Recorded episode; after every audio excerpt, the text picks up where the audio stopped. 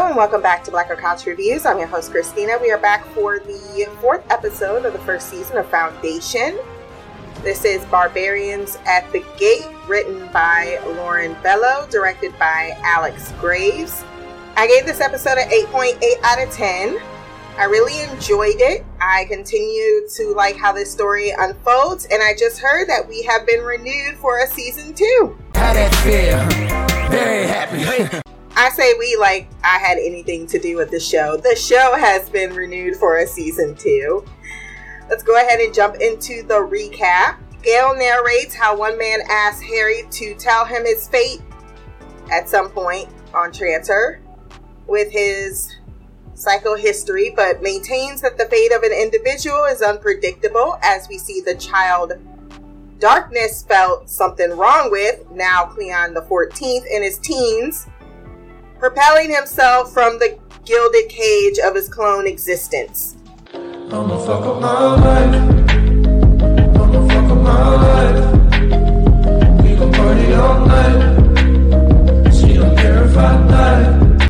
He gives this impression that he might be a psycho killer, but he's just a depressed boy, very much stuck in an existence in which he's emotionally not as engaged or as I, I, love what they're doing with these clones. I think it's very smart. I'll get into it more when we get into more of his scenes, but he's a very interesting character because he is dealing with some psychological issues regarding um, his empire, his reign, his brothers, and He's experiencing it in isolation, at least for the moment, until this moment happens and a gardener witnesses him falling. He's protected from the shield that they wear, so it's nice to see how that comes into play and why it is on at all times.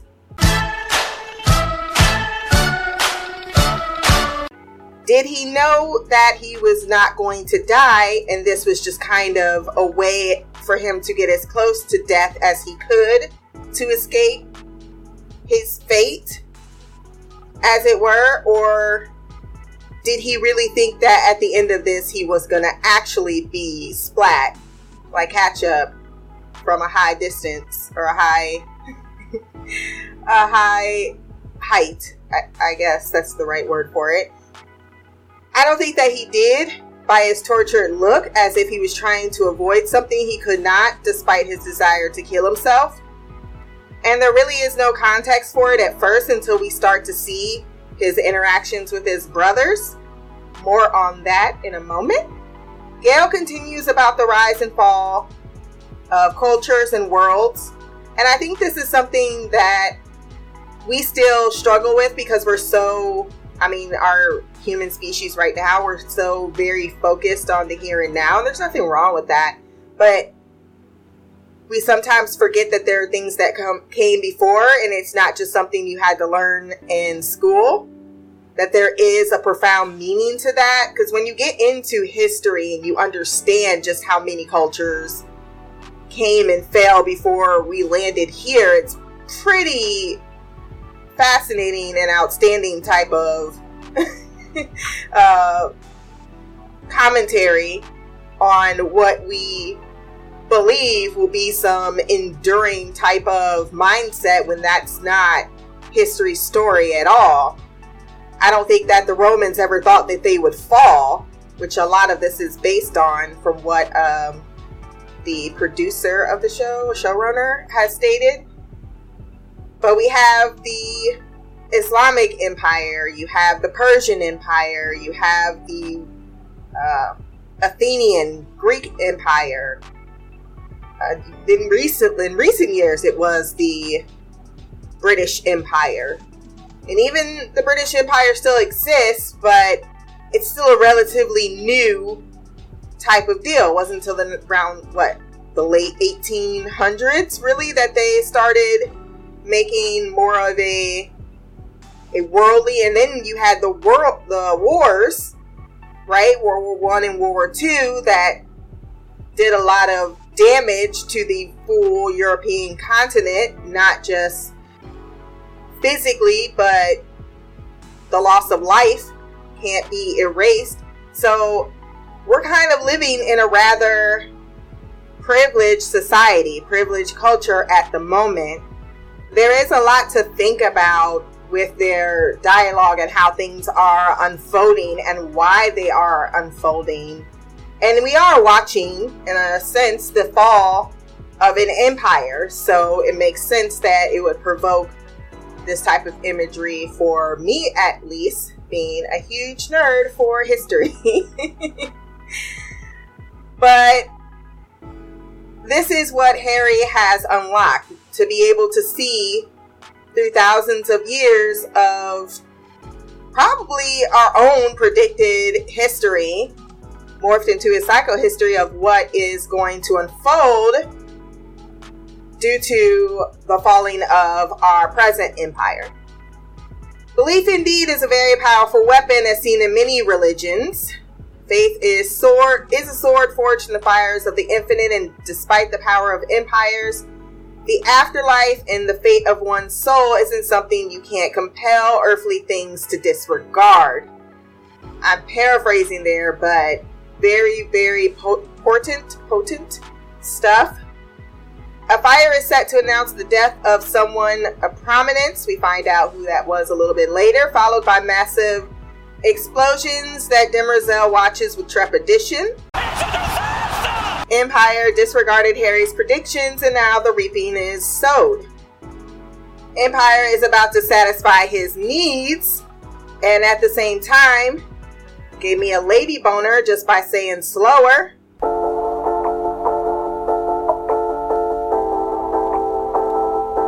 Yeah, you got that yummy, yum, that yummy, yum, that yummy, yummy. Yeah, you got that yummy, explains that the aura around him repels kinetic energy, but with slow movements, it allows for touch, which is allowed during his usual manner of 24 hour serviced physiological needs. And despite him being frustrated when Demerzel just shows up, like, no, it's not about to happen right now. That girl got up real quick. She's like, yeah, I'm not.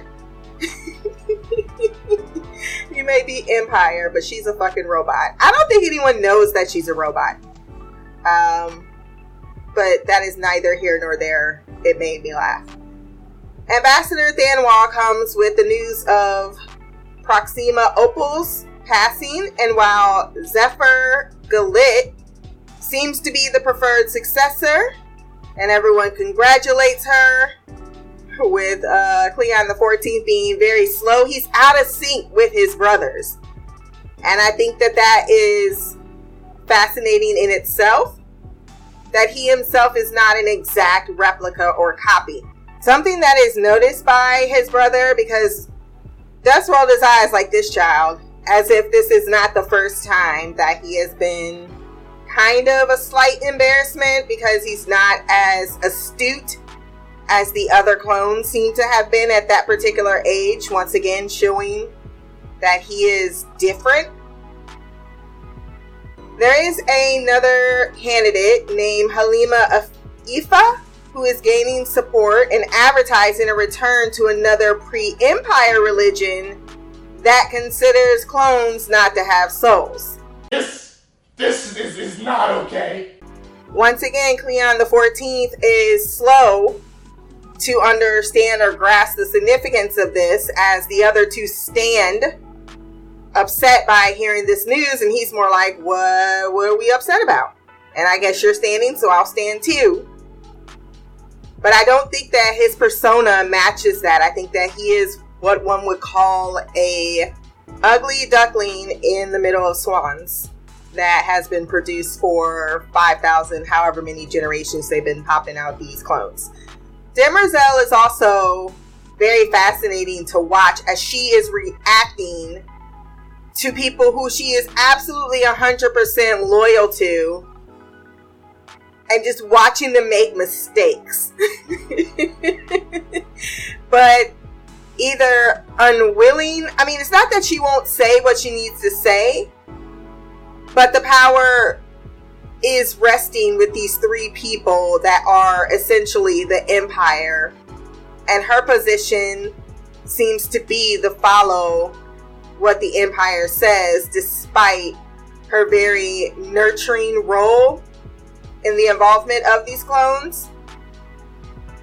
But her face when he asked if the woman Halima was suicidal, she's like, Bitch, are you?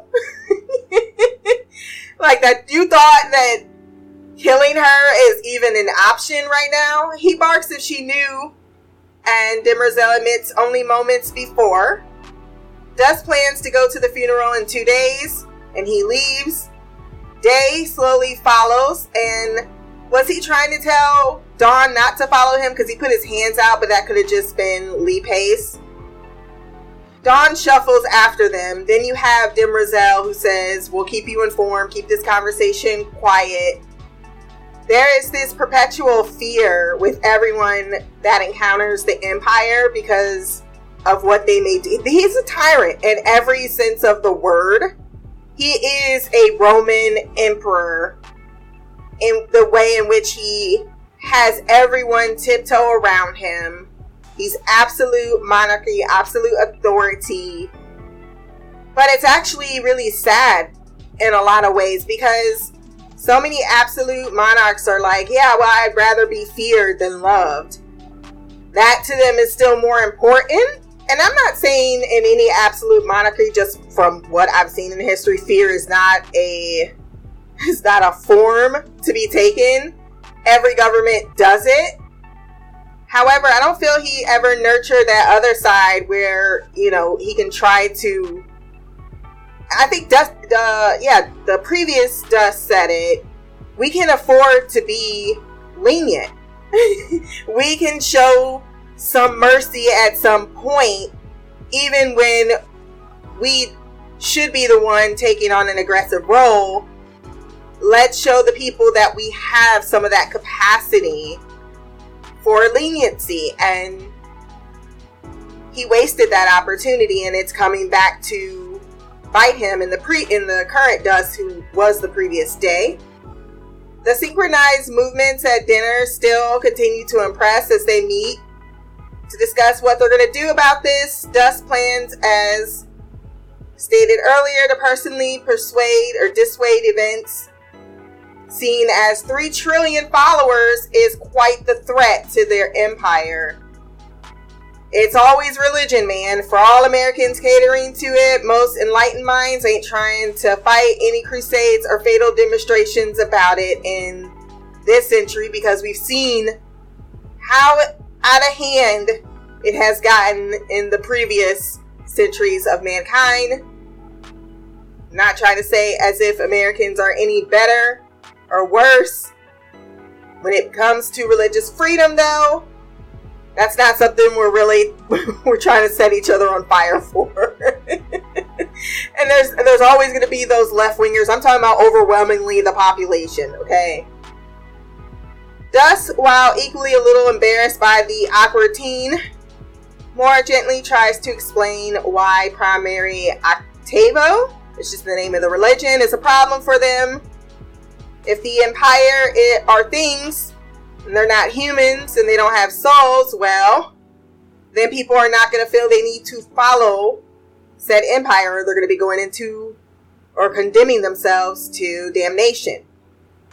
Day impatiently wanted him, his younger self, to assimilate to the level of intelligence he himself as a child was, but with the copies, as I mentioned previously, they degrade in quality over time. I, I believe this. Giving me major Westworld vibes because every copy isn't the same. And we know that because Dolores copied her ass in five different hosts, but as they all diverged on different paths because different outside influences um, became a part of their development, that they all decided to um they became more fractured from each other, I should say. Day worries that they are not united. If they are not united, they may burst, but the seeds are already sown. Hari warned you to stop the cloning.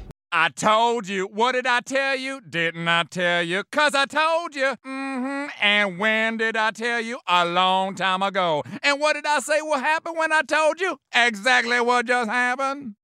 On Terminus, Salvor greets the leader of the Anacreans, wondering what they are doing on Imperial soil. She says, If you were going to kill me, you would have already done so. I can tell that you guys are um, that they're improvising right now because you did not expect me to be here. The leader, named Farah, we find out later, says that they are scrapping for a navigational or navigation module, but she calls bullshit, seeing as there isn't anything remotely usable here. And clearly, they've been spying for a while. She wants to know what the plan is if they aren't going to kill her and she responds by smacking her across the face with an arrow bow and demanding that she take her to the tower and through the fence, or she'll utilize the children that sneak away to do so. The fence is DNA censored, we find out, so she can only take one through. I like the fact that Salvor takes several smacks to the face and doesn't care. Like, okay, you can hit me all you want to, but I can't change the facts.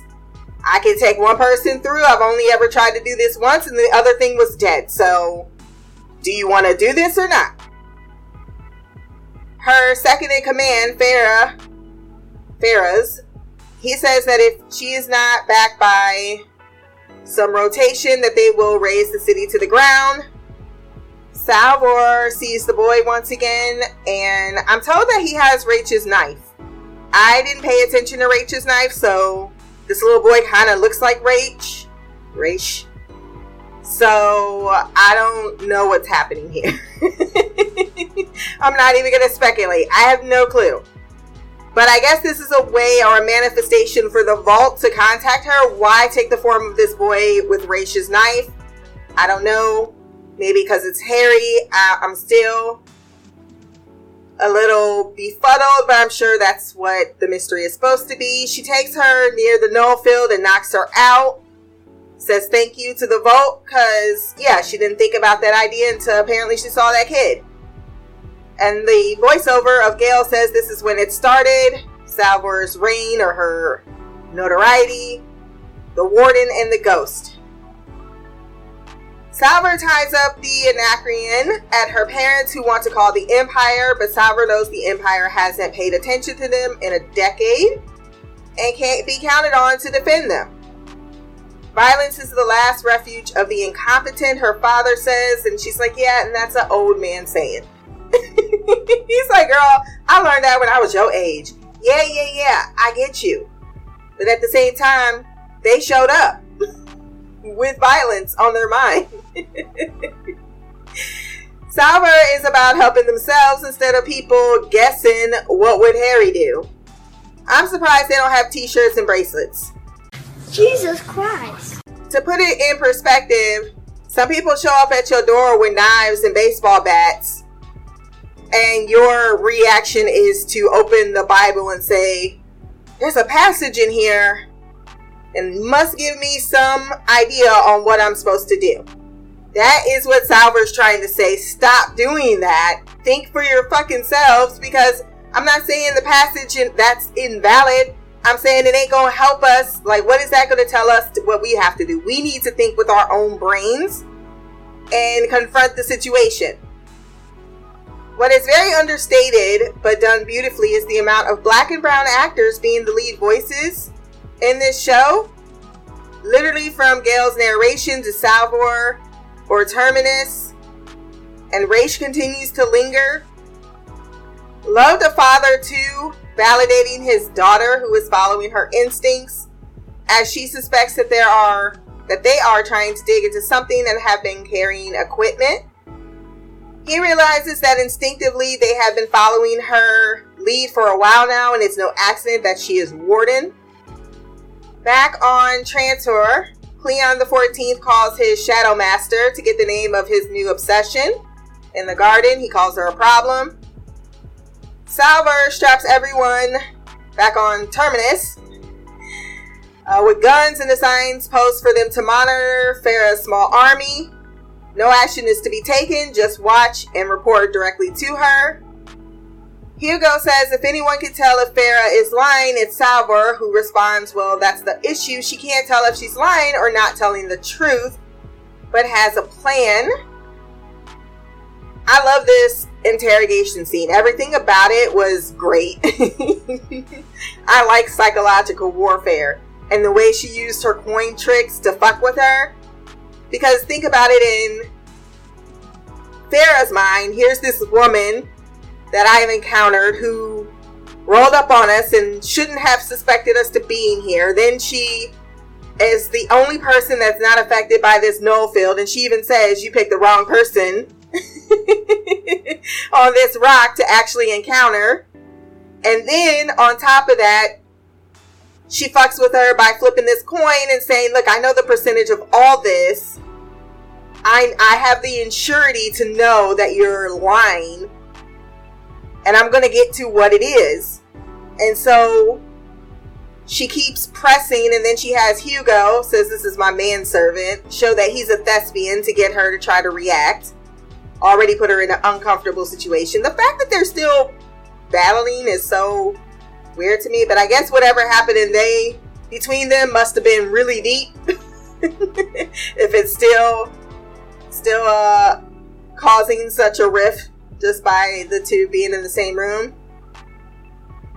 Craftily, she is able to read Farah and see through her lies, wondering why she is really here.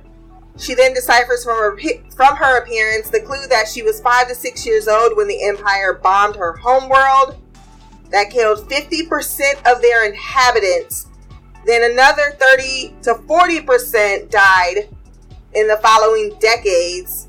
That's genocide on a whole other level, and that she must have watched her parents boil alive, but then figured out no, worse, she watched them die from radiation along with her brother.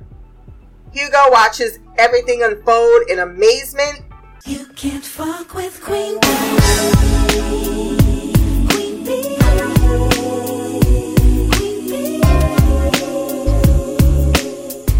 And you can see the more she touches and feels her out and pretty much rips her entire life apart in those few seconds, Farah at the brink of breaking down until she eventually does and starts speaking in her native tongue. And then she grabs her coin and leaves, like, yeah, I got what I needed from that. Despite the effect of the mental battle on uh, Salvor, because I guess she actually felt what she was feeling, saying, you know, she is full of an unholy amount of negativity. There's a deadness inside of her, and she plans to self destruct here at the outer planets. Um, she also states that she messed up by mentioning the name Larkin. They bring up the gift that was given to the Empire. It was a bow of the Anacreans, and they realize that they are holding the great huntress of Anacreon. Hari also said that the first crisis would occur in the outer planets, or am I getting that incorrectly? Dawn shows back on Trantor the unrest happening on or shown the unrest happening on the lower levels after more destruction from the fall of the uh, star bridge. Not the attack on the star bridge. Soft language there. Dusk trying to change that narrative. He asks what caused it what caused all this insurgency and Dusk sugarcoats that it has everything to do with the destabilization of the lower levels and nothing to do with dissatisfaction of the empire.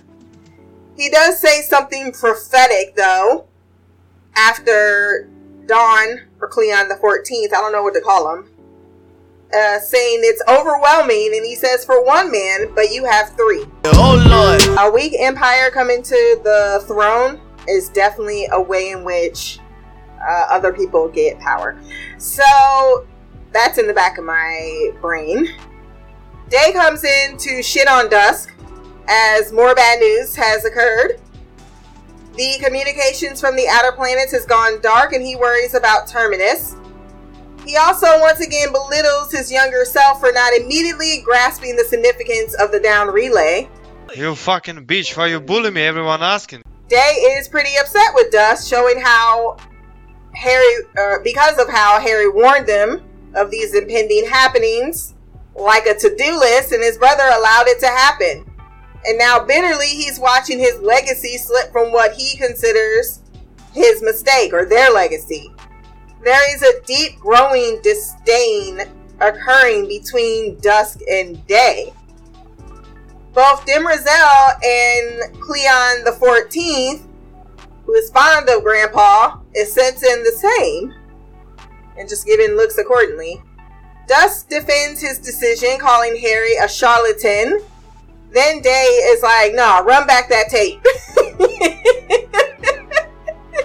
He's like, you remember this moment? Look at that smug face. I used to practice that smug face in the mirror. There's this almost disillusion with the, you know, I used to always look up to you, right? I used to always be on your coattails. And now watching what you have done, what you had brought at our crisis point, I realized that holy shit, you fucked up. you fucked up big time. And he's disgusted because this is what he has inherited. And then you see the little baby or his baby version of himself on the screen as Hari says that the Empire only offers up nothing new, just a new grape in a bottle. Does says something interesting, which is well, Hari Seldon was killed by his own protege. And I'm like, oh no! Did they really set Gaal up for the murder?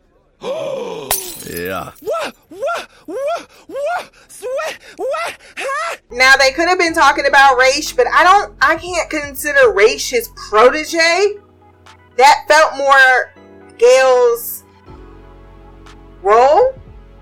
And he was more like his son. I felt he would say his son killed him, not his protege.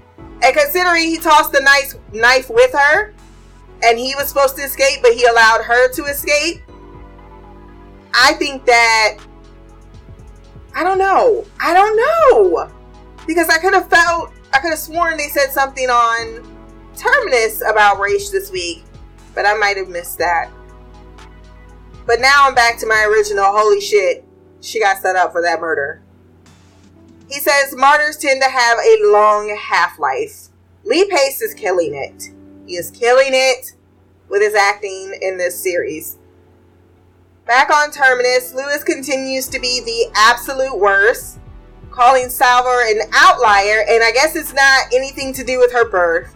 So I guess whatever I'm feeling about who I think she is, they're not giving me any clues in this episode. They're definitely trying to make me go a different route. So I'm back to being just uncertain.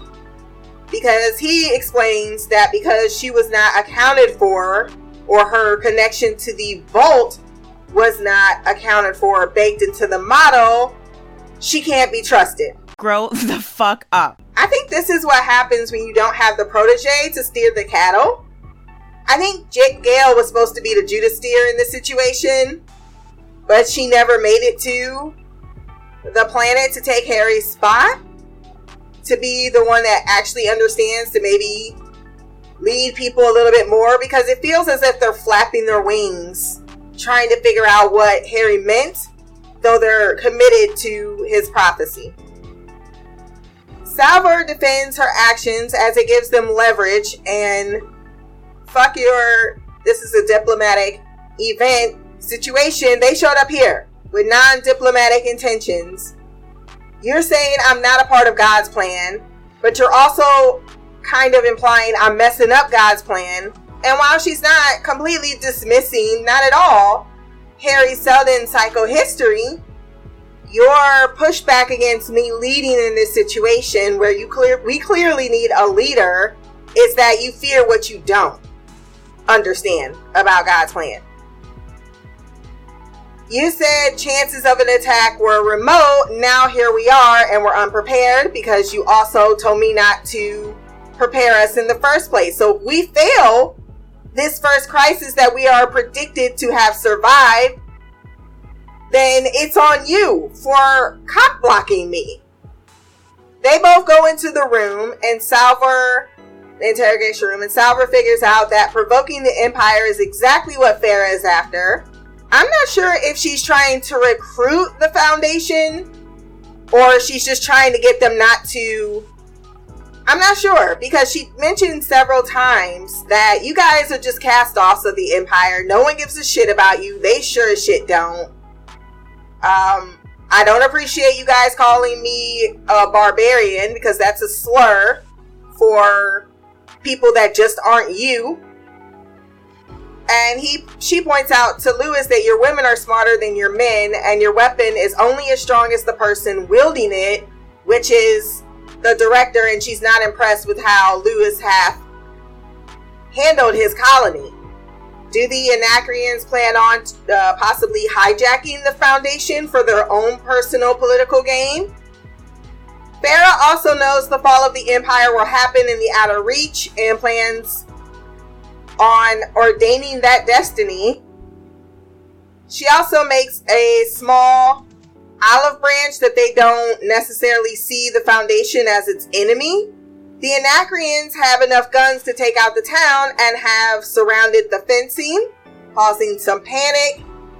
Back in Trantor, Cleon the 14th is stuck between being a boy with an unhealthy crush and a bully above having an unhealthy crush. As she gives, or as he goes down to the gardener and she gives him a medicinal leaf from said garden that he later confirms is indeed wolf's breath, I believe is what it's called. And he forces another servant to eat it, and if she isn't dead in an hour, to send a whole batch to his chambers. She said it's for healing. I'm guessing this is more like morphine, right? Like it can heal you, but it also can get you high. Sal is worried about Lewis back on Terminus that he is in a room where he is overmatched. Mom agrees to babysit him, although she doesn't do a very good job of it, while she tells old man to get strapped. People are worried but told to go back home, including the children. Sal then has a vision where she is in Hari's library on Trantor, seeing the boy once again and seemingly interacting with him because she says, I'm not going to hurt you, just tell me who you are. Before coming to when Hugo catches her, because I guess she kind of blacked out, he tells her she is special after she tells him about said vision, as watching her work made him a believer that she shouldn't shrug this planet off. The Vault is definitely trying to tell her something about this crisis. Back to beautiful Trantor. Day has mathematicians brought in that tried to state in the decades studying Seldon's predictions of psychohistory that it's baseless, except that's not true. That there is a small percentage that all of his predictions, there's a small percentage that all of his predictions would have come true. Thus, the man clearly, or the men, are catering to what he wants to hear, which is probably what they've been feeding Dusk for all this time. The man faints when he yells at him. I'm not sure if he died of a heart attack in fear or if he just fainted in fear. Then he walked away. The others were physically assaulted. They didn't even try to talk. Gaal narrates that a man getting older starts to stack up their achievements for the biography of their lives, and that is what Day is doing. He does not like what his biography is saying. She also mentions that individualism is starting to occur within the clones. Well, she doesn't exactly say it, but it's what's implied. As Day decides that he is breaking tradition and going to the funeral instead of dusk, because the day has never been off planet since the inception of cloning, which is a problem in itself. Like, how are you supposed to? You're just you're controlling a world you don't even know. You've never visited. Yikes! That's kind of what Dusk did last, or yeah, the previous Dusk though. He wanted to go down, see his people, taste them, feel the the breath in his the the dust in his lungs. They don't have their they're growing up in this very neutered environment, inflating their own ego. but unlike Dusk waiting until his final hours to find, or right after the Star Bridge, that attack really, to kind of wake up to some actual development beyond what they've experienced in that palace or, or, what they've been teaching each other through the decades with Demerzel filling in the blanks from the predecessors that I'm going to go out and try to salvage our legacy. And he really laid it out. Like I watched, I remember that moment of being seven years old, afraid, and you asked me what we should do. And I could feel that your answer was bloodlust, even though Dusk clearly said, no, you should not do this. We should not act impulsively and wipe out two generations of people, which in turn caused this insurgency on our own planet that you've just simply been ignoring. And this is his moment of being like, you know, I, I need to figure this out. I need to get to the heart of these issues to try to fix them because I inherited your mess. Your mess that you did not clean up because you chose actions that were wrong and we warned you that these were probably the wrong actions he it's almost that self-loathing you know you can see yourself in what that other person did and it's the worst part of yourself and he's at this maturity level because now it's more prominent in his reign of exactly what the fallout is right he got to be all confident he made the right decision but now here i am and things are literally hitting the fan at the same time, just as Hari predicted. And we allowed his movement to, to go. We made a martyr of the man. we never dealt with any of these issues.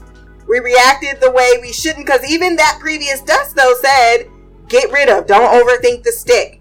What I love was Demerzel, who follows the command of Day, you know, saying, yeah, remove Dusk things from the ship. He's not going but then points out the hypocrisy in Day's own impulsive behavior, as if you've somehow evolved from it by your current actions reacting to the haunting of a ghost, as Dusk says.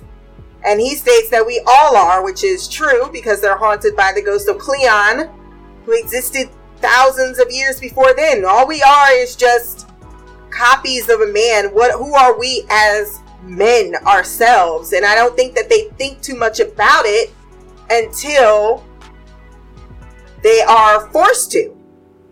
The fracture is continuing to fray.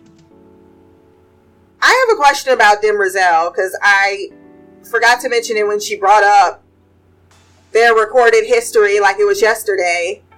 Is she the historian of the Empire where she can retrieve information just like she has that because uh, that's some what they have about robots. They have uh, what do you call that? I- idiotic. Is it is that the right word? Perfect memory. Let's just go there. They have they can pretty much bring up everything plays exactly how it is, so there's no bias, right? And I think that's why he brought up or had her bring up. At least I think that's what she did. Because how how else would like even the faces of the people, I don't know. Someone answer that for me. Dusk is now considering the harsh words and his own negligence. He sends Dorwin to check out what happens to the buoy, as well as pay the Foundation a visit, blaming them for the lack of communication instead of his own lack of interest in these years. Cleon the 14th, drug addict, finding ways to spy on his crush, who reciprocates, fears her life because fears for her life because he heard from his shadow master that they handle problems in diabolical ways. So he fears his own reign, his own because in his mind that's what his brothers would do. But this is not something that he is inclined even when he tried to be mean to her that's not who he is. He's trying to uh, emulate their behavior, but he's just not them in every sense of the like even when he's doing the synchronized movements he's always slightly off, even when they're eating.